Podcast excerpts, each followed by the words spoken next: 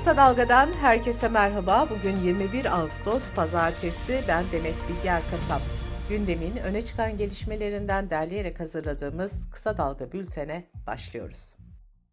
Meclisin 27. döneminde görev yapan 314 milletvekili 14 Mayıs seçimlerinde ya aday gösterilmedi ya da seçilemedi. Vekillikleri sona eren 314 isme 3 aylık maaşları olarak toplamda 70 milyon lira ödendi. Bunun yaklaşık 47 milyon lirası hak edilmeyen 2 aylık maaşı kapsıyordu. Sözcü gazetesinden Zekeriya Albayrak'ın haberine göre tekrar vekil olamayan 314 kişiden sadece 4'ü hak etmedik diyerek 2 aylık maaşını geri verdi. Maaşını iade eden isimler şöyle. Demokrat Parti Genel Başkanı Gültekin Uysal, Büyük Birlik Partisi Genel Başkanı Mustafa Destici, eski İyi Parti Milletvekili Kamil Erozan ve eski AKP Milletvekili Adil Çelik.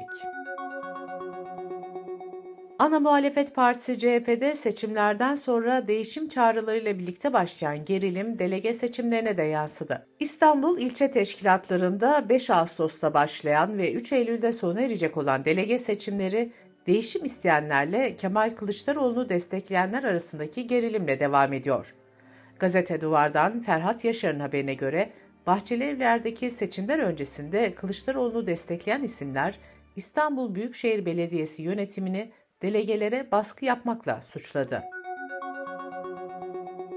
Diyanet İşleri Başkanlığı pedofiliyi savunan ve karma eğitimi hedef alan sözleriyle gündem olan Urfa Mevlana Halit Camisi imamı Mehmet Şükrü Dörtbudak'a ödül gibi ceza verdi. Cumhuriyet'in haberine göre Diyanet, Dörtbudak'a pedofili vaazından dolayı kınama cezası, karma eğitim vaazından dolayı ise 500 lira maaştan kesme cezası uyguladı.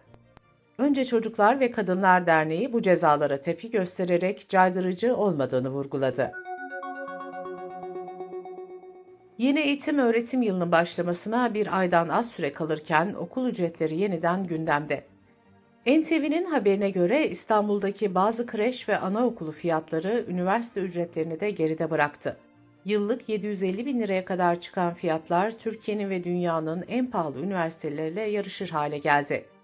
Habere göre anaokulu ve kreşlerde kayıt ücretlerinin bu kadar yüksek olmasının bazı nedenleri arasında yabancı öğretmenler, orman kampüsler ve hobi dersleri gösterildi. CHP Diyarbakır Milletvekili Sezgin Tanrıkulu 2023 yılı Haziran ayı hak ihlalleri raporunu açıkladı. Yaşam hakkı ihlallerinde 159 ölümle iş cinayetleri birinci sırada yer alırken 25 ölümle kadın cinayetleri de ikinci sırada yer buldu. Raporda Haziran ayında 357 kişinin işkenceye maruz kaldığı iddia edildi. İddiaya göre bu işkence olaylarının 32'si cezaevinde oldu. İşkence gördüğü iddia edilen kişilerden 5'i ise çocuk. Rapora göre Haziran ayında 6 gazeteciye soruşturma açıldı, 1 gazeteci tutuklandı ve 4 gazeteci gözaltına alındı. Haziran ayında 521 haberde erişime engellendi. Uzmanlar olası Marmara depremine ilişkin peş peşe açıklamalar ve uyarılar yapmaya devam ederken İstanbul Büyükşehir Belediyesi'nden de önemli bir açıklama geldi.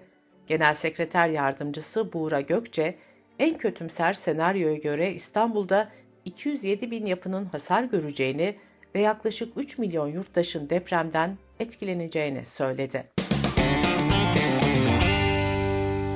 Kısa Dalga Bülten'de sırada ekonomi haberleri var.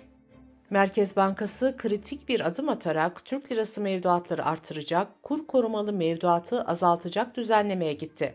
Bankadan yapılan açıklamada sadeleşme sürecinin kademeli olarak devam edeceği vurgulandı.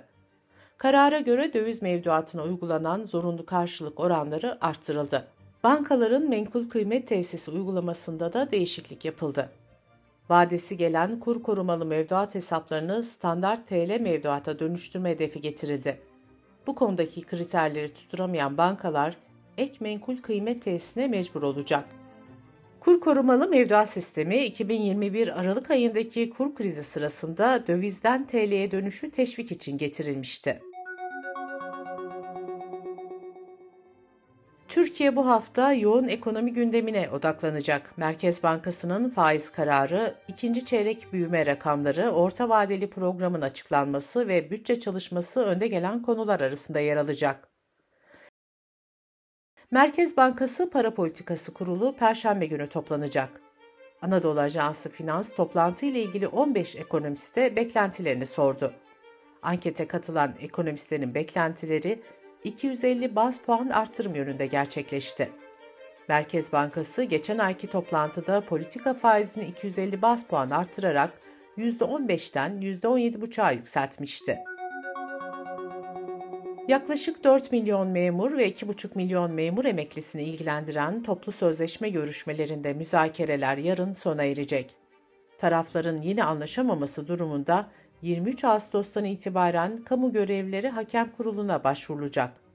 Kurul en geç ay sonuna kadar sözleşmeye dair kararını açıklayacak. Hükümet masaya getirdiği son teklifinde 2024'ün ilk 6 ayında %15, ikinci 6 ayında %10 artış öngörmüştü. Memurlar bu teklifi reddetmişti. Memur Sen ise 2024 için 3 aylık periyotlarda toplamda %70 zam istemişti. Dış politika ve dünyadan gelişmelerle bültenimize devam ediyoruz. KKTC Dışişleri Bakanlığı Yeşil Hat üzerindeki Pile köyüne ulaşımı kolaylaştırmak için Pile Yiğitler Yolu projesini hazırlamıştı. Bu proje gerilime neden oldu. Birleşmiş Milletler Barış Gücü askerleri projenin başlanacağı alana beton bloklar yerleştirdi. BM görevlileriyle Kıbrıslı Türk personel arasında gerginlik yaşandı. Gerilim kısa sürede sona ererken taraflardan kınama mesajları geldi. Türk Dışişleri Bakanlığı Birleşmiş Milletler'in yol inşaatına müdahalesini şiddetle kınadığını duyurdu. CHP milletvekili ve Genel Başkan Başdanışmanı Namık'tan da Birleşmiş Milletler'in yolun yapımına engel olmasının adil ve meşru olmadığını söyledi. Avrupa Birliği ve BM ise Türk personelin BM görevlerine saldırdığını belirterek kınama mesajı yayımladı.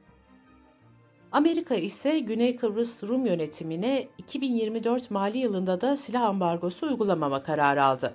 Türk Dışişleri Bakanlığı Washington yönetimini Kıbrıs konusundaki politikalarını gözden geçirmeye çağırdı.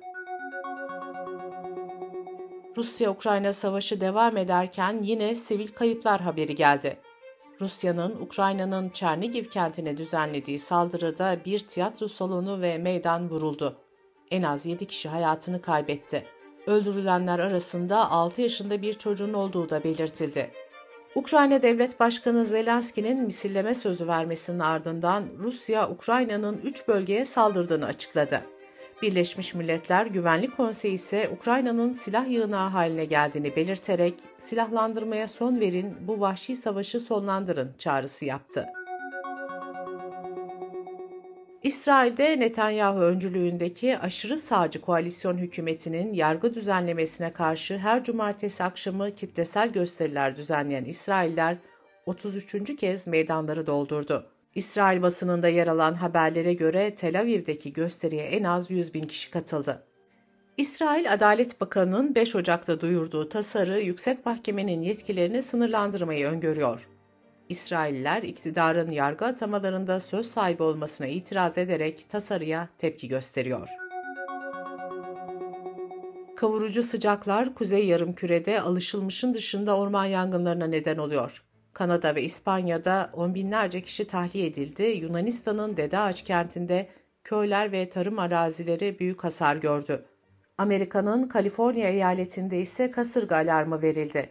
Hillary kasırgası nedeniyle eyaletin güneyinde olağanüstü hal ilan edildi. Ulusal Hava Durumu Servisine göre 1939'dan bu yana Güney Kaliforniya'da tropikal fırtına yaşanmamıştı.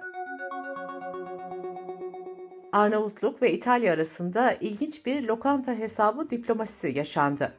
Arnavutluğun Berat kentinde hesabı ödemeden kaçan 4 İtalyanın görüntüsü sosyal medyada yayıldı. Tarihi net olarak bilinmeyen bu vaka Arnavutluk Başbakanı Edi Rama'nın hafta içinde İtalya Başbakanı Meloni ile görüşmesinde de gündeme geldi. İtalyan turistlerin 80 euroluk borcunu Başbakan Meloni ödedi. Bu durum İtalya'da büyük polemik yarattı. Muhalefetten ve sosyal medyadan birçok kişi paranın vergi mükelleflerinin cebinden çıktığını belirterek hesap ödenmesine itiraz etti.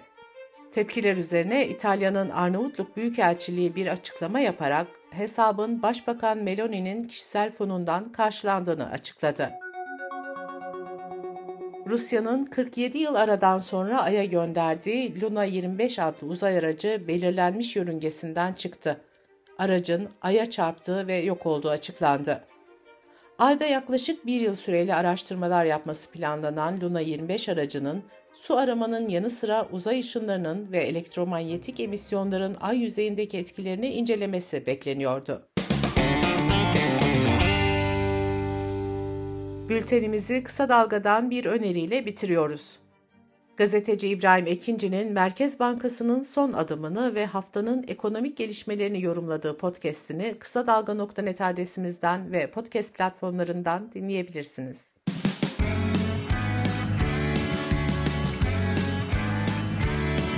Kulağınız bizde olsun. Kısa Dalga Podcast.